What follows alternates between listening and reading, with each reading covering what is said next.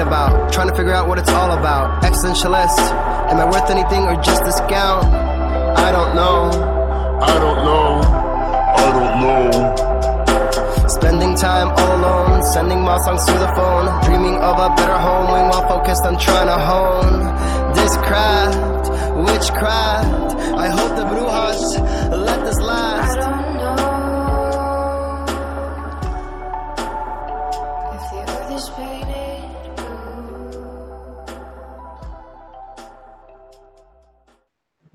That was great sounds of Watson with Outside on WNHH LP 103.5 FM New Haven. Myself, Prestige, with my partner in crime, Long Island raised, Elm City made, E Z Blues is in the building. EZ Bluez, you're better with introductions more than me. Who do we have with us today on Behind the Brand?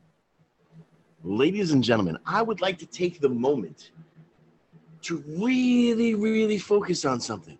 When someone does something well, it's not only great that they're doing it well for themselves, but when they send out a call, a call to other people to come out and stand with them, stand shoulder to shoulder so that they can rise up, not just a single for themselves, but for everybody. Those moments are by far the most important moments to have. And it is a beautiful thing when you can have those moments in this wonderful state of Connecticut, in this beautiful town of New Haven. We love and we appreciate that. Whether you are cracking a cold one and sipping it back so, so sweetly, or you are engaging in a full festival that fully brings in everybody there. That is one of the most important things you can do. And for that, and for that alone, we want you to put your hands together, not if you're driving. If you're driving, we need you to be safe and keep your hands at 10 and 2, because that by far is one of the most important things. But put your hands together mentally for the incredible Jamal Robinson. How are you doing today, brother? I'm doing well, man. I'm doing well. I appreciate the intro.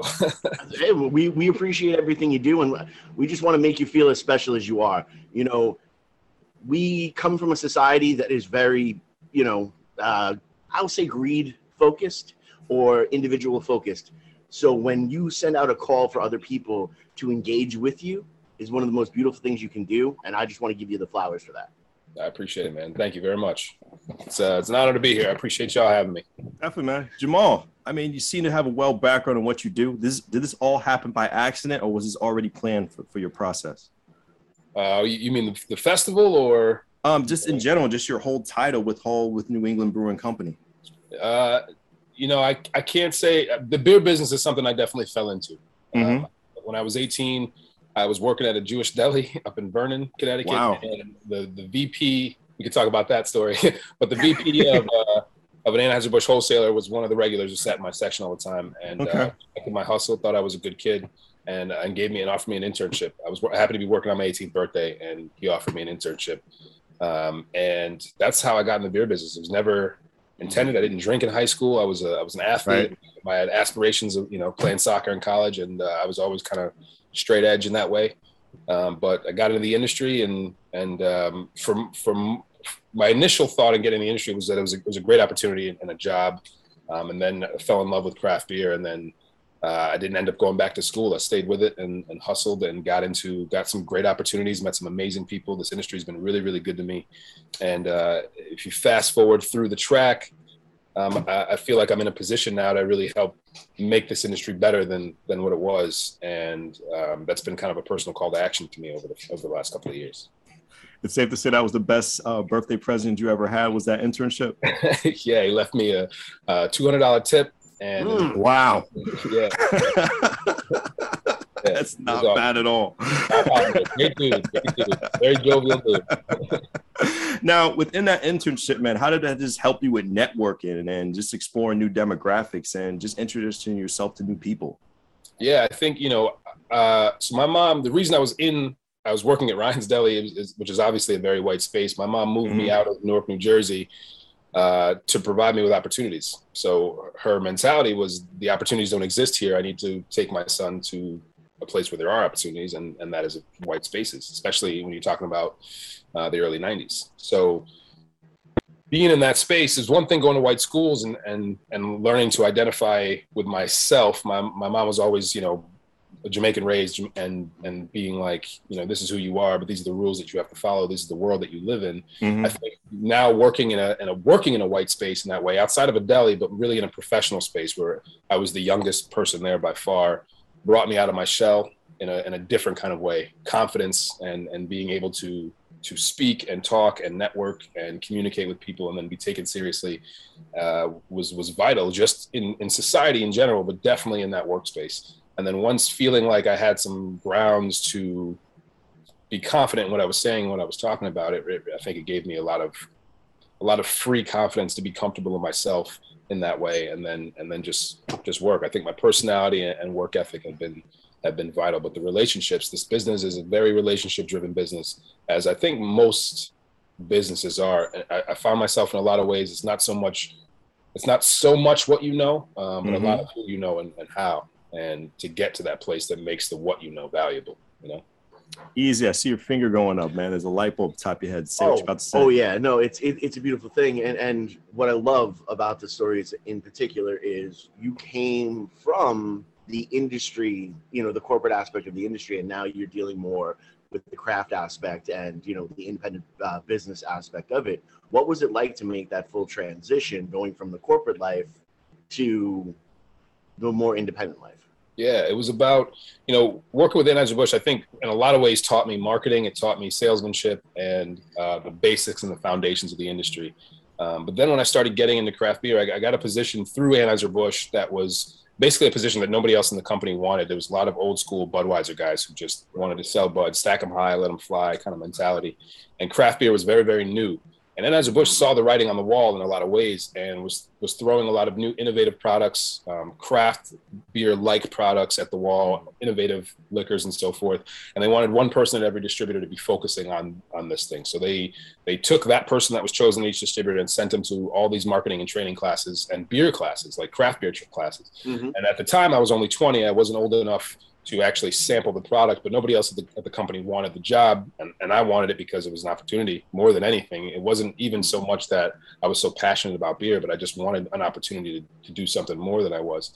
Uh, so I took that position, but then in those trainings, not being allowed to actually sample the beer, but needing to pass the sensory training and, and the marketing training was vital, I think, because it gave me a real appreciation for for beer in general. Now, Mhm. now it wasn't just like this thing I was selling. I was like, wow, this this bare knuckle stout really does smell like roasted coffee and and malts, and now I can smell the hops, and and it gave me this different kind of appreciation that that that kind of sparked a, a fire and a passion. So then when I got home, uh, my job was to be educating the rest of the sales team on how to make beer, how beer is made, and what the industry, and then all these new products that were coming out, who our demographic was for each product, how we were going to sell it, and then I had to work with them to actually go into the stores to to talk about it because they couldn't. It's one thing to train them, but another thing to actually be speaking and, se- and hand selling essentially to to each account. So then all of that training and stuff was important. And then when I went down the rabbit hole of craft beer, uh, down on websites like beeradvocate.com back in the day, and seeing that there was this this huge community of craft beer and then a lot of other beers in the in the mix, I got I got into that side. And then part of my job kind of evolved into helping the wholesaler bring on some new craft brands that were that were coming in state and were available because they were seeing again the it was starting to creep up. People were seeing people were drinking more and more craft beer, talking about craft beer. So I helped bring in a brand called Blue Point Brewing, and then that was the beer, the IPA that I tried for the first time. That was like changed my whole perspective on what IPAs were. We didn't have these, you know, it, was the equivalent of what you'd now see in like a juicy IPA, but um, the hop Right. that we were using Amarillo was the Citra at the time. It was brand new. Not a lot of people were using it. Gave off this crazy grapefruit and pineapple notes, very balanced but but fruity.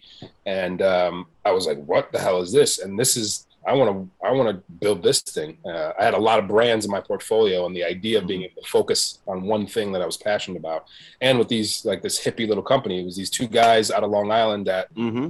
Were just a couple of hippies who loved craft beer and and, and good beer, but but in a lot of ways didn't know how to run a company. It was a very grassroots thing. I was the, the third sales rep we had hired, and I ended up launching Connecticut and then all the New England states. So it was getting in very early, but man, once I got down that side, it changed my whole perspective of like, you know, suit and tie. Anheuser Busch was a very corporate thing, right? People would get Right. fired for for getting caught drinking a Coors Light. It was like you drink our products or you drink nothing else.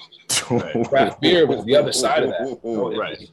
riding with uh, the owner of the brewery for the first time. I remember when we launched the brand after uh, a month or two.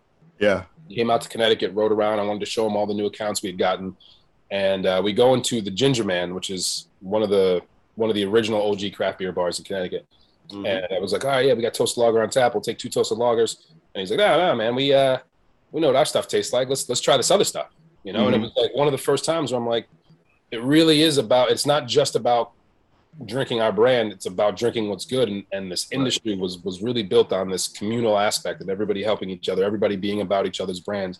And a lot of the best beers I was introduced to were introduced to me by by my colleagues and by people I worked with. And some of my best friends that I've made in the industry are people that worked for other breweries and were at beer fest and stuff. So it was it was moving from this like co- cor- uh, corporate we only talk about us and protect us to this this communal part of a business that was very very new to me and uh, and was and was refreshing and, and awesome and I was passionate about that. So fast forward now seven years later, Yeah. Point gets bought by Anheuser Busch. Oh my goodness. I'm, I'm in this place where I'm like, I can't go back. You know, this is this is where I want to be. That's why I got an opportunity to, to help start and launch a new brewery, um, uh, Stony Creek Brewing in Branford, Connecticut. Mhm. I uh, I helped. I came on board a year before they actually launched to help design and, and, and redesign and launch that brand and, and develop the go-to-market strategy and, and, and be the director of sales there. So your mind was in like ten thousand places at that moment. Crazy man, it was, it was crazy because the, because the package was was gravy, right? It was like Right. you're coming in and like you're gonna have this insane health insurance package. You're gonna get paid Mhm. more. You're gonna have all these opportunities, and even from the brewery aspect, if you're a brewer working at this little craft brewery, that's finally you're gonna get some real health insurance. You're gonna get all the equipment you ever wanted, Yeah. ingredients you never had before.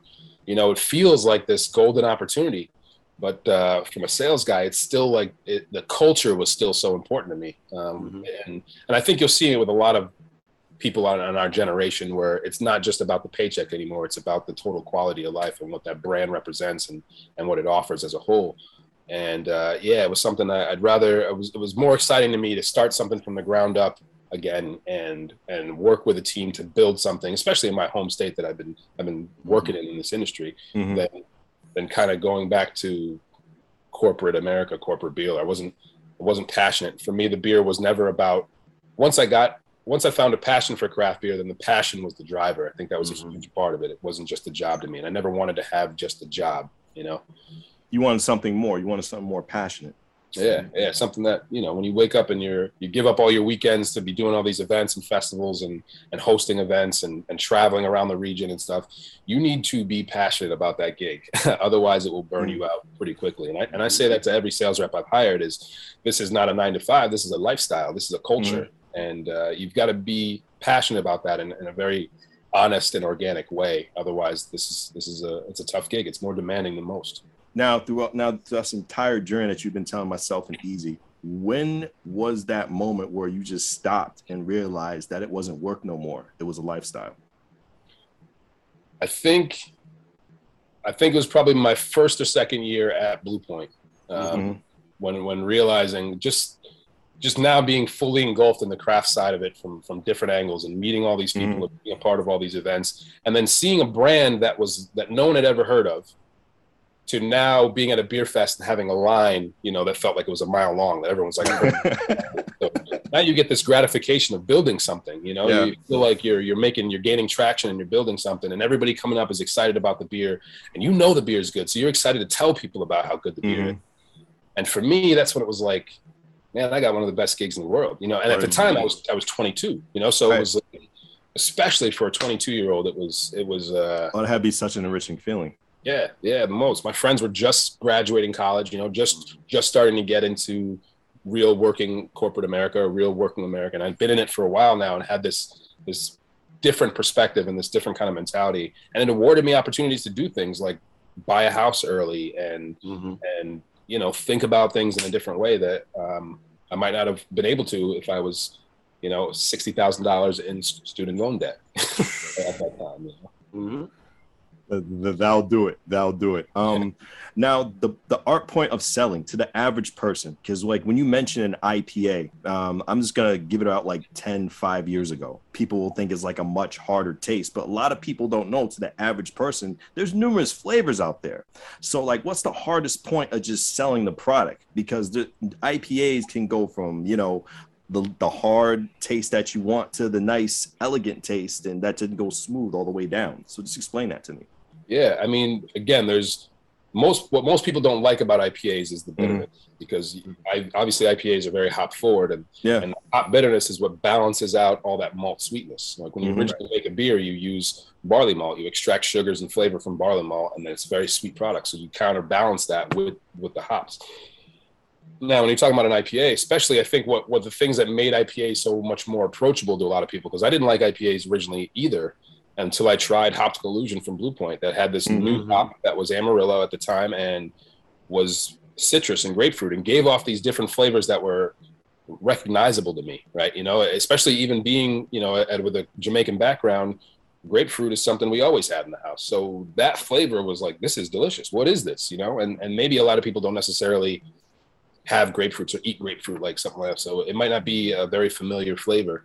But I think now when you talk about brands like Treehouse and this New England IPA standpoint, where you're getting a lot of orange juice and citrus and pineapple flavors that are very approachable and very um, and has leveled out the bitterness. I think that's why New England IPAs have gotten so so popular is because you've got a lot of fruit forward flavors and aromas with uh, much more subdued bitterness, and it's usually the bitterness that people don't like.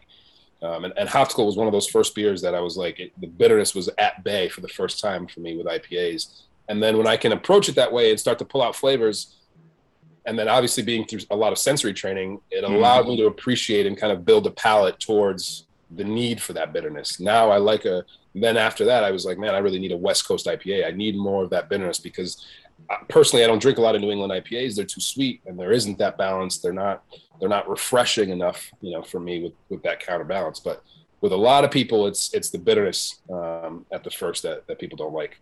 So it's it's about trying to educate, and that's a huge part of what why I'm so passionate about something like Change in the Air Festival because craft beer spent a lot of time and energy educating people on beer, right? About what beer is, how it tastes, the different varieties, different styles. And then you go to a beer fest and you have all these different styles and kinds of IPAs. You can find the IPA that you like and don't like.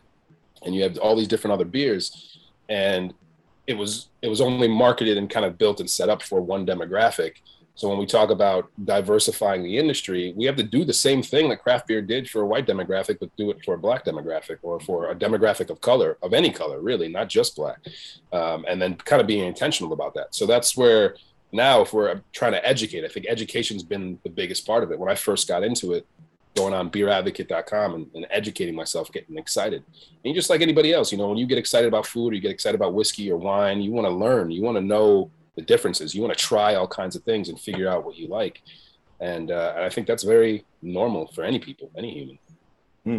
Now, when did this idea spark for the Change in the Air Festival? Was it just your own idea entirety, or was it a team?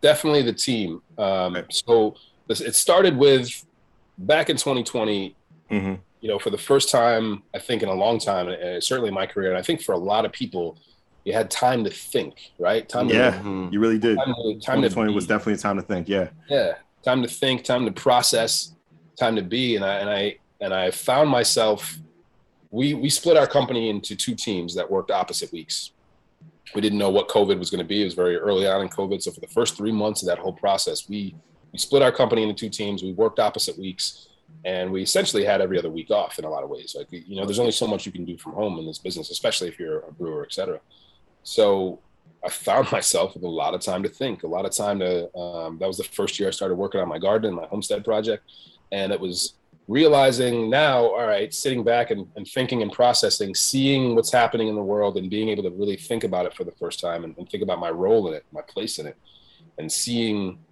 the anger and the frustrations and the, the protests and everything going on, and, and being able to relate to that, seeing Ahmaud Arbery be murdered for jogging down the street in, Yeah. in, in a state and feeling remembering my freshman year of college playing soccer at a white school in a white neighborhood jogging down the street that Yeah. could have been me right? You know it was this, this process of of really engaging and understanding and then seeing the fact that you know craft beer is a very white space. So i spend a, the majority of my time in this white space and and meet a lot of white people obviously a lot of my best friends. And realizing their response was coming from a place that didn't sit well you know? A lot of people making comments and saying things on facebook and instagram etc that i don't think they would say to me.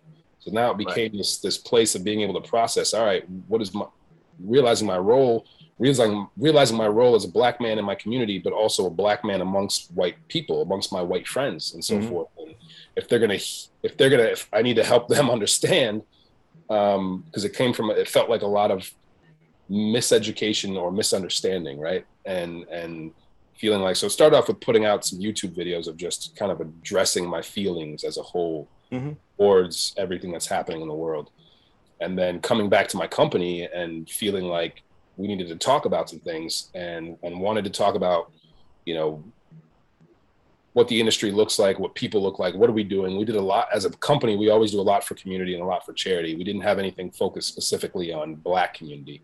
And we talked about that as a, as a director team what was important to that and why. And you know the owner of the company was like you're absolutely right. We we do do a lot for community and, and black community we're right in new haven. Black community is a part of our community. You know what can we do? Who can we write a check to? What what feels right and it, with me it was like let me think on that for a sec because i don't want to just write a check. I want to do something you know? I want us to do something. I want it to be a part of our culture and who we are. So that's what kickstarted our um, essentially a diversity inclusion committee what I call our equality committee where a group of basically we put it out to the company of anyone that wanted to volunteer and be a part of this group that focused on diversifying the industry, bringing some awareness to racial injustice, and helping to elevate Black communities in our area.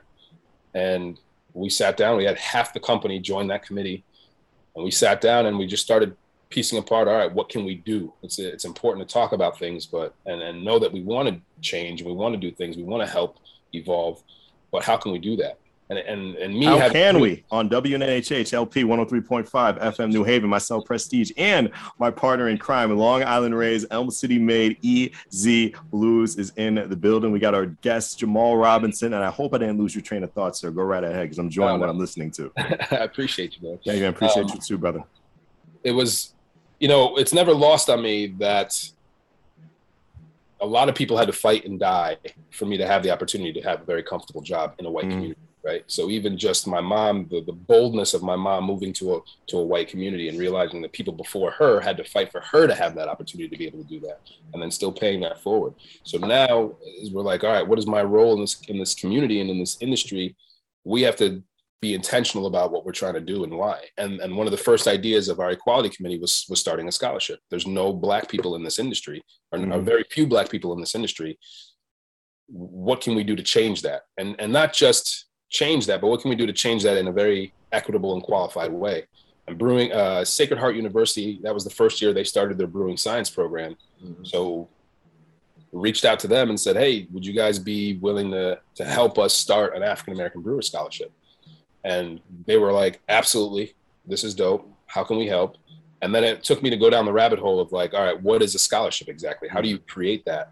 And from writing the language of what that scholarship really, who it is specifically offering the scholarship to, to what it is. And there's there's two kinds of scholarships. There's an annual and there's an endowed. So the annual being one that we write the check for every year, and it's a fifteen thousand dollar program. So it was important to me and to our team that like, all right, if we're going to cut this check, we're talking about people leaving an industry that they might be in to come into an industry that they might not know a whole lot about or be in fully. Fifteen thousand dollars is a real number, and mm-hmm. and 11, 11 months, the eleven month long program is a real time commitment. So we have to be honest and realistic about we're trying to evolve a demographic to come into an industry that's never really been a part of black culture to take that leap of faith then you're gonna we're gonna have to write a full scholarship and make sure that this is what that that's a that's a weight that's taken off that people can really focus and be a part of this thing. So we started writing that annual scholarship but then realizing that there's this endowed scholarship piece where we could build something that lasts forever like beyond our brands. As long as that brewing science program exists someone an african american student would be going through that program every year. But that also meant we had to raise a quarter of a million dollars, two hundred and fifty to three hundred thousand dollars. And then it was like, man, sitting back and feeling like raising a quarter million dollars is that the best way to spend that money when we talk about elevating black community? And and can we do something better in black communities with all that money? Because it's going to take a lot of time and energy to raise all that money. We set a five year goal.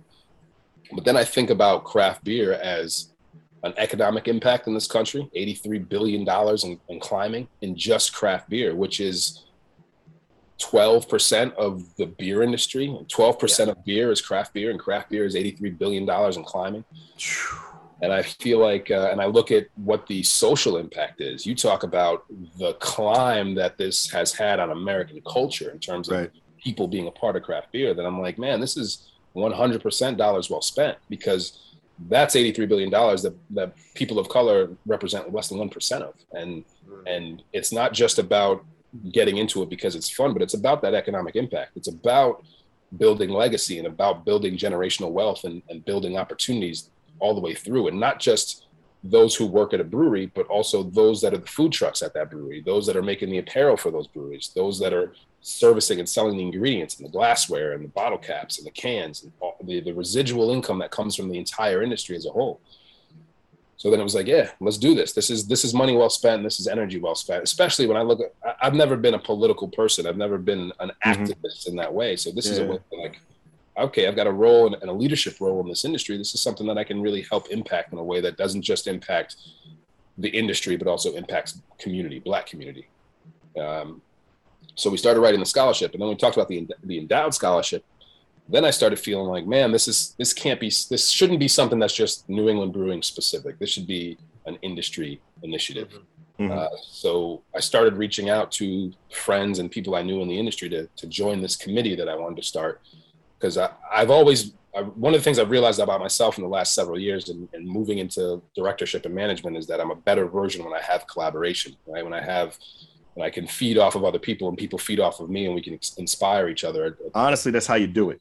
Yeah Honestly, Yeah. just be honest. Is how you do it, man. you So, need uh, that. yeah. Yeah. So I, I started started making calls, started reaching out to people um, that I thought would be helpful. Um, one of which Alyssa Bones Mercado from Rhythm Brewing. Yeah, great Um, woman. Yeah, and some of my other friends in the industry, from Phil Pappas, the director of the Connecticut Brewers uh, Brewers Guild. Um, he was one of the ones where we're having a beer here at the house, and and I'm talking about this project that we're doing at Nebco, and he's like, I want to be a part of it. The guild should be a part of it. You know, it should be a thing. So we ended up, the guild ended up teaming up with us to write the the the uh, the endowed scholarship, which is provides uh, one annual scholarship for an African American student hmm and um, and priority going to those showing financial need. Right. And if and if none in Connecticut fit those descriptions or have applied, then we can open it up to the region, and then from the region to the to the country. But really try to focus on Connecticut first. But then if nobody applies or we don't have that person, because realizing too, it's you got to be building, and that's a big part of where this the the foundation gets the uh, the festival gets into that. If we want to diversify who's brewing beer, we also have to diversify who is drinking beer, who's in the scene, who's in the culture. Um, so as a committee now, we've got this committee. We're rocking. We're talking about fundraising ideas. And our first thing, because it's so easy, is a golf tournament, right? Every every foundation throws a golf tournament. Like, it's easy, a golf tournament, we could do that. And then we started talking about like, man, golf tournaments are expensive to throw, and they're not even that inclusive, right? You're walking around with, with a foursome uh, of people. You're not really socializing with a group. You're not doing anything. And then You're so open, yeah. Yeah.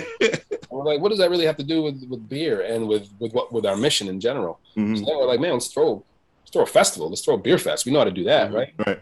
And uh, and then from that, we started talking about well, what, what does that festival really need to entail to be different and to be important? And we start throwing ideas. We're like, man, it's got to be conversations. It's got to be something that that Black folks want to be a part of in general. It's got to have Yeah. part of Black culture. And, and we're Mhm. talking about this thing. And as we're as we're brainstorming as a team, we're like, I stopped. I was like, yo, y'all are talking about Fresh Fest, right? And, and we're, we're talking about Fresh Fest, which is uh, the first Black-owned beer festival out in PA that is Mhm. that is this. So I started pulling up YouTube videos and we started watching them as a team, and we're all like, "Yes, this is what we want to do." Alisa had already poured at Fresh Fest, so she was like, "Absolutely, we're talking about Fresh Fest. That's what we're talking about." Right. So we were like, "All right." A that festival gave the blueprint and the bones to show us that this thing is obtainable and, and can be done, and people will show up to it if we And do it, and it can work. and it can work, right? Right. And then it was like, all right, then how do we do this here? And then it was like, all right, our committee is mostly white folks because it's it's a committee of beer industry people. Right. We need to start recruiting elsewhere. And uh, I reached out to some other friends of mine, Jason Watts, who owns um, who runs UPN Urban Professionals Network. I saw him that he was starting Jazzies. I saw Right. an article in the paper, and I honestly just hit him up on Instagram. I saw his number was actually listed on his Instagram. I gave him a call, introduced myself, and he was like, "Bet, let's meet for lunch. I think this is cool." And we sat down and started talking about this is the concept of the idea, but we, it needs to be authentic. And to be authentic, Alyssa and I can't be the only people of color representing all people of color. So let's start teaming up with other people and getting other people in the mix. So between him, a friend of mine, Marion Endo, who's who used to be the events coordinator for the city of Hartford, who throws these kind of dope fests. She, she owns University of Dope, which is a, a hip hop card game. Mhm. Uh, uh, Catrice Ca- Claudio, who actually reached out to me and was like, I see what you're doing. This is dope. How can I be a part of it? So she came on board to help with communication and social media. Uh, my fiance, who's who's um, Ecuadorian, she came on board. She's our social media strategist at NEBCO. So she teamed up with Catrice and they've been working together this year in terms of um, the marketing. And then it was like, all right, now we're, we're getting a team and, and, and trying to build this thing for real. And then it was about getting momentum, getting the word out, and being intentional. So all black owned uh, musicians. We wanted all the, mus- the music to be playing to be hip hop and R and B. We wanted we wanted the music to be right for, for the culture. We Mhm. wanted to be to supporting black businesses. So all the vendors being black and brown owned, and artists. This was supposed to be like a also an art fest. So now this comes to my question. Besides Rhythm Brewing Company, how many other black-owned beer companies they are in here in the area? in Connecticut there Yeah. is one.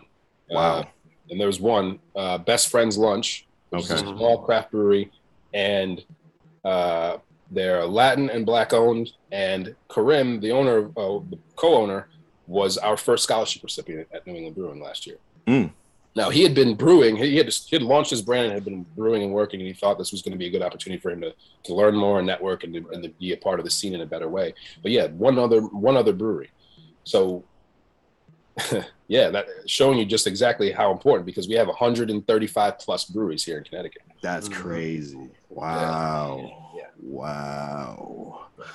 Easy. I see your train of thought. I know good Oh. verbal signals, man. What are you about to say, brother? Well, then you know I have so I have so I have so much to say. But first, I, I want to. I don't. I don't know if you remember this, this Pete, but I, well, Jamal, you and I were supposed to meet from forever because I was on Long Island when Blue Point started to build, and then when they wound up getting picked up and getting that ex, you know, Anheuser came through, we're like, yes, local boys made good. This is going to be great. This is going to be incredible. And then you also coming from the punk rock aspect of it, you had those other people that were like, oh man, they're going to sell out. and It's going to be ridiculous. Um, and I love the fact that you kind of talked about that that whole aspect. The other thing, Pete, do you remember Vetstock, the last Vetstock we did? It was Oh. at Blue Point. I bel- it was at Blue Point. Was It it, was like at 2017, 18, Yeah, I believe? at- yeah. wow. Time so you, you you you were there. you were in you were in in the in the spot, bro. So just how connected we all are, I think is a. Uh, but uh, you know, I, I really to break down the numbers that you were breaking down. You talked about you know eighty three billion dollars for twelve percent. You know, and then you really broke down. There's you know two, you know, people of color owned brewery out of 163. You know, what is it like to continue to push forward and to really call? Because all the work that you're doing is absolutely incredible. Um, how do you keep it going? Because it seems like you're almost dealing with insurmountable odds.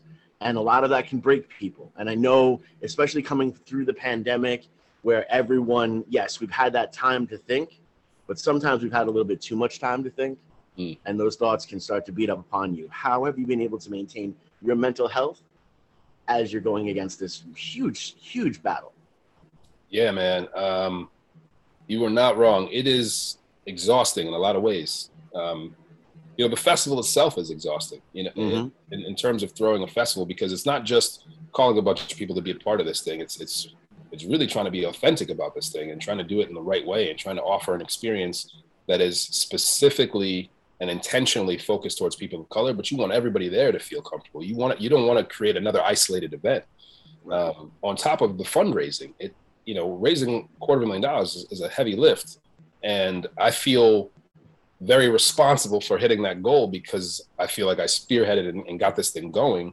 And then it's like we that I need to make sure that it happens, whether I have all the participation and all the other like.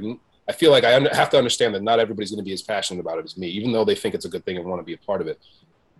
And I and I put it on myself to make sure that we hit this goal one way or another. And Mhm. that, that might be just my DNA, or that might be you know the salesman in me, or whatever. But um, it, it it has taken a lot where I've had to step back and be like, I need balance. This um, building this homestead. So I'm an avid gardener, and then and uh, and 2020 was the first year that I was able to focus on building this this big garden and this self-sustainable little urban homestead here in, in New Haven. I live over in the Morris Cove area.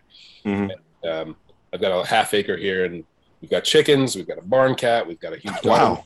do all these things and try to next step is bees and and water retention but that has been a huge part of my mental Oh, hold on, You said bees? yeah that's the next step Oh man, I, I, you're, you're a braver man than me. but go Yeah. continue. He was just about to be like, "Yo, when can I come over?" And then you said, bees. "He's like, I'm good. I'm good." um but yeah so the gardening aspect of that is something that like I need this in my life because it levels me and it helps me keep me calm in a lot of ways. Um and there's also a space at the house here that we built we call the zen den. Before i started the before i started the scholarship um, and got into this aspect this is pre 2020 I, I got into mental health in a lot of ways. I got into therapy for a few years realizing how important that is. I focused on mindfulness and, and mental health i think as a society we spend a lot of time trying to look good naked right we try to Yeah. we try to work out we try to eat right and try to do these things and we forget the fact that our brain is the most important muscle in our bodies and and really dictates who we really are as a whole and and especially being a black man mental health is not something that comes instinctive to our culture right, Right. it's you don't talk about your problems you you deal with what you got to deal with you bottle it up and you keep it moving Pretty much. And- Yeah. And that is the most unhealthy thing possible especially when you Mhm. when you really step back and and, and focus and, and understand what mental health is. So there's there's been a level of me focusing on mindfulness and, and mental health before starting this project. And then during this project has been like the most in in helping me like remember to level remember to balance. So even after the festival i took taken two months off to just refocus and get clear again Oh, yeah. get charged again and Oh yeah. and and do it. And we're at just about a hundred thousand dollars in two years. You know, so it's been a heavy push. It's been a heavy push. On top of that, we started a foundation because realizing the way some of the liquor laws has changed, and that it's going to be it's great to get people brewing beer, right? To get more black people in, in brewing beer, but in reality. We're being honest. Most people that work at a brewery are not brewers. Most of us that are in the beer industry are not brewers. Mm. I've been in the industry for 18 years. I tried home brewing, not my bag. not something I'm good at. Uh, very easy to make beer. It's very hard to make good beer, and uh, Very true. was I- something- I- I- You know? It's it's very easy to drink both. yeah, yeah, exactly, exactly. So it was also about if we are going to diversify who's drinking beer, diversify who's brewing beer, we need to create other opportunities in this industry that are not just brewing, you know, sales, marketing, and internships, and tap room, and and just getting into the space and creating new spaces so that Right. getting into the industry be having to be in a white space is not the only way to get into this industry. So creating these new Mhm. spaces needed to be important too so that's when we started our own 501c3 that committee that i formed is now the change in the air foundation this is a Right. 501c committee that's focused on those other things now after we hit this this fundraising goal we want to be able to pick up because the, the annual scholarship from new england brewing is, is a five year uh, is a five year commitment so we want once we hit our goal in five years that the that the foundation can pick up those scholarships that we keep going. Mhm. Athletic Brewing actually reached out to me year one. I was on Good Beer Hunting, which is a um, an awesome beer publication. They do a lot of dope things, but they reached out um, and did a podcast with me. And the, the owners of Athletic Brewing, which is a non-alcoholic craft beer that's taken over the country, they're going to be they're pushing almost sixty thousand barrels as a as a non Non-alcoholic beer. Wow. it's crazy and but there's also this movement in our in our generation that's moving towards healthier options i think a lot of people realizing like Sure. man I'm not an alcoholic, but alcohol is not really good for me, right? And, Right. and Right. and but I still want to be in these spaces. I still want to provide and be able to be a part of this culture. And, and Mhm. what athletics doing is a very cool way to do that in a, in a with while creating a really good product. So they reached out and they're like, "Man, we think what you're doing is important. We want to tack on to the scholarship and help you put in and make sure you're putting two people through the program every year." Um, so and and they were like, "We don't need to have our name on it." They were very humble. Like, "We don't need to have our name Yeah. on it. Keep it Nebco's thing. Let's just add another 15k a year."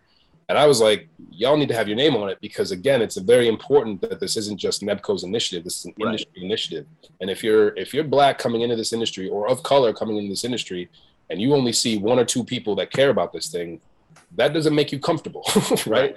So it's it's making sure that like everybody wants to be a part of this thing, and that people coming in understand that everybody wants to be a part of this thing. So they're like, all right, bet we'll we'll do it. So they wrote a separate annual scholarship that runs alongside ours, and something like that now has has has snowballed in making sure that like all right we this is important people are, are getting on board and, and making sure that we're we're doing the right thing but We are doing the right thing on WNHH LP 103.5 FM New Haven. Myself, Prestige, and my partner in crime, Long Island raised, the Elm City made EZ Bluez is in the building. We got Jamal Robinson sipping a cup, t- talking about some good old beer right here on Behind the Brand. EZ Bluez. I saw the finger up and the light bulb on top of your head. What's Well- going on, buddy? Well, he, here's the thing, and, and P, you actually know about uh, Athletic Brewing. Athletic Brewing just did this other really big thing. I think the past week or so, Mm-hmm. um, professional wrestler Jon Moxley had a, a huge problem with alcoholism. Took some time off, went to rehab, and because he's been doing so well, they are now actually one of his sponsors. They sent him like a lifetime, oh, well, a year supply of Athletic Brewing. That's um, awesome. They are really about that type of thing, and I love the fact they, they were able to to be a part of this because you're going to see within the next, I'll say three or four years, they're going to blow up a lot, a lot, Mm. just by the smart moves they're making. Now, I speaking of think- blowing up in two years, uh, let's talk about the change in the Air Festival. 2021, that year, a lot of people were really skeptical to start anything when it came to a huge event because, you know, different types where we're just going on with this virus. A lot of updates, a lot of information, new vaccines were just coming out this year. Um, were there any conflicts with the debut of the change in the Air Festival?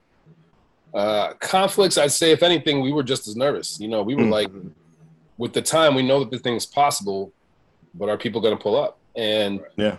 more importantly are black people going to pull up or people Yeah. of color gonna pull up because if, if we threw a festival and only white folks showed up yeah we raised a lot of money but we didn't do what we were trying to do and that, Yeah. that's really not the most important thing and and this needed this was always about being more than just a fundraiser so um yeah i think we were all all stressed and we were all nervous myself especially because the first festival up until the up until like three days before we had less than 100 tickets sold you know, Mm. the festival that we were trying to sell, you know, at least we were like, all right, if we sell 300 tickets, we at least break even and we throw a dope event. There's enough Right. people in that space to make it a vibe, right? Um, so yeah, we were we were nervous, and then between the day before and day of, we ended up selling out at almost 500 people. Uh, vendors all showed up, and then everybody was like, "Man, this is a good time." It was out. I was outdoors. We happened to catch the momentum coming right off of like all the Oktoberfest, so we were like the last event. after Nice. Oktoberfest. That's how to So do there it. wasn't any el- anything else going on, and uh, we caught the weather. We caught like the last nice day of the season. So the that day. Uh, the universe was like it was on the side, man. It was it was it was pushing for it. The bands were dope. The DJs were dope. Um, the food and the beer was all good, and we had a lot of. It was something where like all the breweries were were reaching out to me after, and were like, this was like the most refreshing beer fest I've been to in so long. Like people were asking honest questions, people were trying to learn. Like that's what beer fest really started off as. It started off as a bunch of people not really knowing much about beer, and then going to try a bunch of things and learn about beer. And that's exactly what that was. And then you had 50% of those people that were that had been to beer fest all the time, that go to beer fest and love beer, were all telling me that, man, this was so much better. The music was better. We had so much more fun. So now in had because I mean you got when you got a group of people out when you got 40 people out in the front of the stage doing line dances and and every variation of the electric slide possible, you know you got a party, right? And and for for half of that, half of the people that went to that fest the first time they seen anything like that. Sorry. Right. So now you've got uh, the people that were there feeling like this is cool. Now I'm trying all this beer. I didn't realize beer was like this. I didn't realize there was all these options. And we Mhm. blended the the space and created a diverse group of attendees that all uh, that all had a better time in, in doing that. So then it gave us the momentum, to be like, and then everyone wanting to come back. Everybody wanting to come back. So the people there had a great time. The vendors had a great time. The breweries felt like they were a part of something special and a part of something real. And it helped start to change the face of what beer fests look like. You know what I mean? It, it's important if we're going to do this movement and really try to make this movement impactful and long term that it can't just be a one time a year scenario it needs to be we need to start shaping what all beer fests look like and, and having people be thoughtful about the vendors that they bring to their events and why and when you say that you're you're welcoming to all think about and be intentional about are you welcoming and, and do the people that you say you're welcoming to feel welcome in that space right. when it's funny how you tell me about the audience reaction when it came to, to your festival because a lot of beer festivals I went to prior to the Change of the Air festival, it's mainly quiet. You know, it's a quiet, a little reserved. You just have all your stands there. There's no um, atmosphere. You guys went outside the box when it comes to your festival. So when you tell me about the research, it shows. It definitely shows with the quality and everything and with the effort that you guys put into it. Um, each stand has something that separates themselves. I, I, I even one of my favorite stands there was a stand with a little girls business. It was two little African American girls, like they ran their own like little candy shop stand. I forgot the name of those two little girls, but they had like their own little cake pop stand that you Mhm. had there at a beer festival, and they were just running the show. Parents were in the sidelines; they were just running the show. Like you would never see that anywhere else. you would never see Pop. yeah, yeah, yeah. Can't be the cake pop. That's like I, I- it. Just, it just blew my mind. And these two intelligent young girls were telling me about the process they did when they were making it. They were telling me about everything. These two educated, great human beings who felt like they just should have been in college, telling me about that little cake product at a beer festival. Like you would never ever see that. So I just would just want to applaud you for that, just giving opportunities to people who look like us. It was really a great example of representation over there, brother. And I you guys did a great job. I appreciate you. And what I want to know is just the future of the Change in the Air Festival. What do you got? What can you say? That you want to have planned because I know a lot of stuff can be kept behind closed doors because you don't want to ruin anything for anticipation. I understand that, but what do you have planned for the future for the change in the air festival and outside of the festival as well too Yeah. So now with, with with starting the foundation, the festival we want to keep we want to keep evolving. We want to keep building it. We don't mm-hmm. want it to lose that that it has a very cool intimate feel. You know what I mean? You're in you're in the space and it doesn't feel too spread out and too big. Um, but we want to we want to evolve it in a lot of ways and keep adding elements. This year we added live mural piece. So finding a black artist to do this live Yeah. mural festival was just a very cool additional aspect. We were actually going to have live body paint too, and uh, our artist got COVID or tested positive. Oh. which, which would Yeah. another been another very dope thing. But um, it's about continuing to evolve. There will be um, more music. We'll keep varying the music. We want to provide opportunities for other people, but at the same time, man, the people that showed up and helped make the vibe, like DJ Rawls. I don't know if you if you were there for DJ Rawls' set, but Yeah. he turned it from a beer festival or an event to a party. And uh, there's something very, very important about that hour block, that hour and a half block that he's up on there.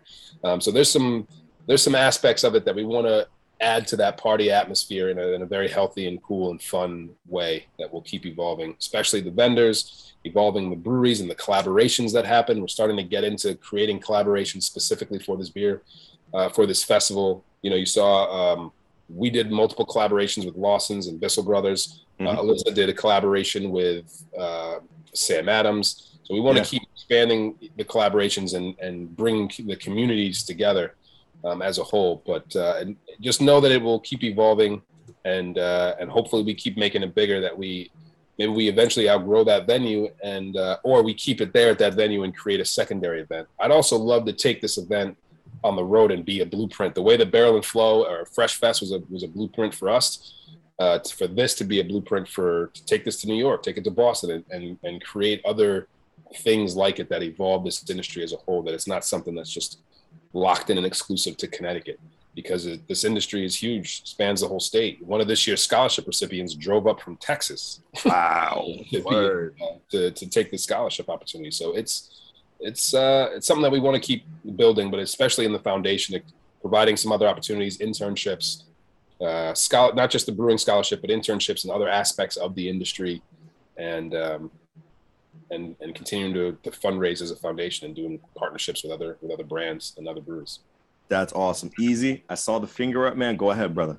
Well, I- I just want to say um, we want to throw our, our, our names or our hat in the in the ring as well. Um, we would love to do like as you guys are building up, one or two, or maybe for, for that entire month, have the businesses or the brew the, the brewers that you have at, at the festival. We'd love to have on this show, or we actually are, are launching about two other shows that, that we can and do that for. Um, I'd even love to to maybe do like a quarterly, you know, just check in with you um, through through podcasting and different things like that. You know, we are. You know, I love what you're you're doing. I know P loves beer as well, so it, it, it's a it's a blessed thing. But we really, I, I'm really digging everything and anything that we can do to help you move forward. You know, you've got you've got my you've got my mine and P's sword. So let, let let's roll rock. Let, let's let's let's take on the world. Uh, I can't we thank you enough for that. That uh, every every piece of momentum, everybody that jumps on board makes this thing more important and, and even better than it was before. And I, I appreciate that. We will I will tap you for that, no doubt. And uh, I'd love to have you a part of the festival in some way. We'll figure out how to make that happen. You know, there's Oh, definitely. Definitely. That'll be a lot of fun. Either a live podcast or doing some interviews on site, Yeah. whatever. Let's let's let's brainstorm. Let's link up and uh, and try to make it happen. Oh, speaking of linking up, I, I like the fact how you had bars on I ninety five at the uh, Jason Air Mhm. Festival too. That was pretty cool. Yeah, they had they ran their own live thing over there at the smokehouse, which is uh, Yeah. very cool to see. Huge. They're uh, they're going hard for the culture, and, and it was cool to have them there. It was cool for them to want to be a part of it too. Yeah, man. Um, we only got so much limited time of this uh, broadcast left, but I just want to know, um, just for the audience to know, any like social media contacts, any way to reach you, um, and just you know, the rest of the time is yours. And after you give that information, just give a little bit of advice of someone who wants to go on a similar path as you are on right now. Um, yeah, so easy to contact me on Instagram. I'm Nebco Jammy. Um, Change in the Air Festival or changingtheairfest.com. Um, Change in the Air Fest on Instagram. You can find us pretty easy. Um, you can hit me up there. Um, I have uh, we have members of our team that are running the actual Instagram part of it, but someone always links that back to me. You can send us a direct email info at changingtheairfest.com. Um, or just yeah, hit me up direct, Jamal at newenglandbrewing.com. Uh, accessible in all those places. Um, got a lot of people that are reaching out and wanting to be a part of it, which is dope. For anyone wanting to do something like this or to do anything impactful, two biggest things that have been for me is one, three biggest things. Be diligent. One have three.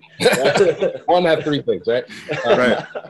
be passionate about it and and and let passion drive you in a real way and let that passion drive you to create a plan.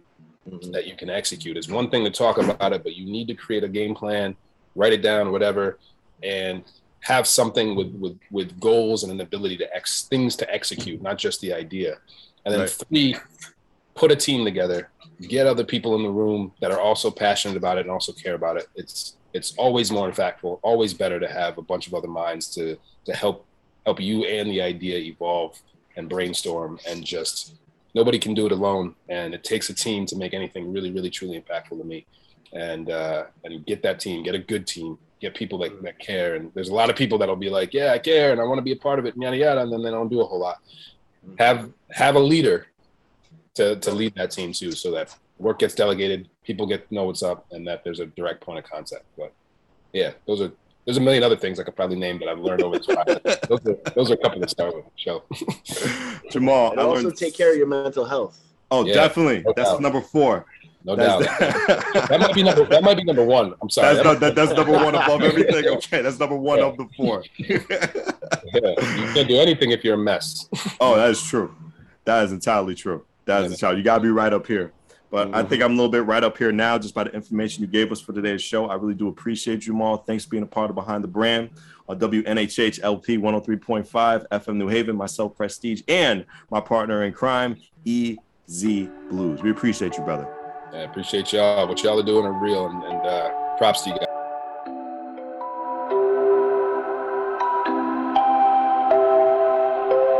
wondering what to write about, trying to figure out what it's all about. Existentialist, am I worth anything or just a scout? I don't know. I don't know. I don't know. Spending time all alone, sending my songs through the phone, dreaming of a better home, when while focused on trying to hone this craft, witchcraft. I hope the brujas let this.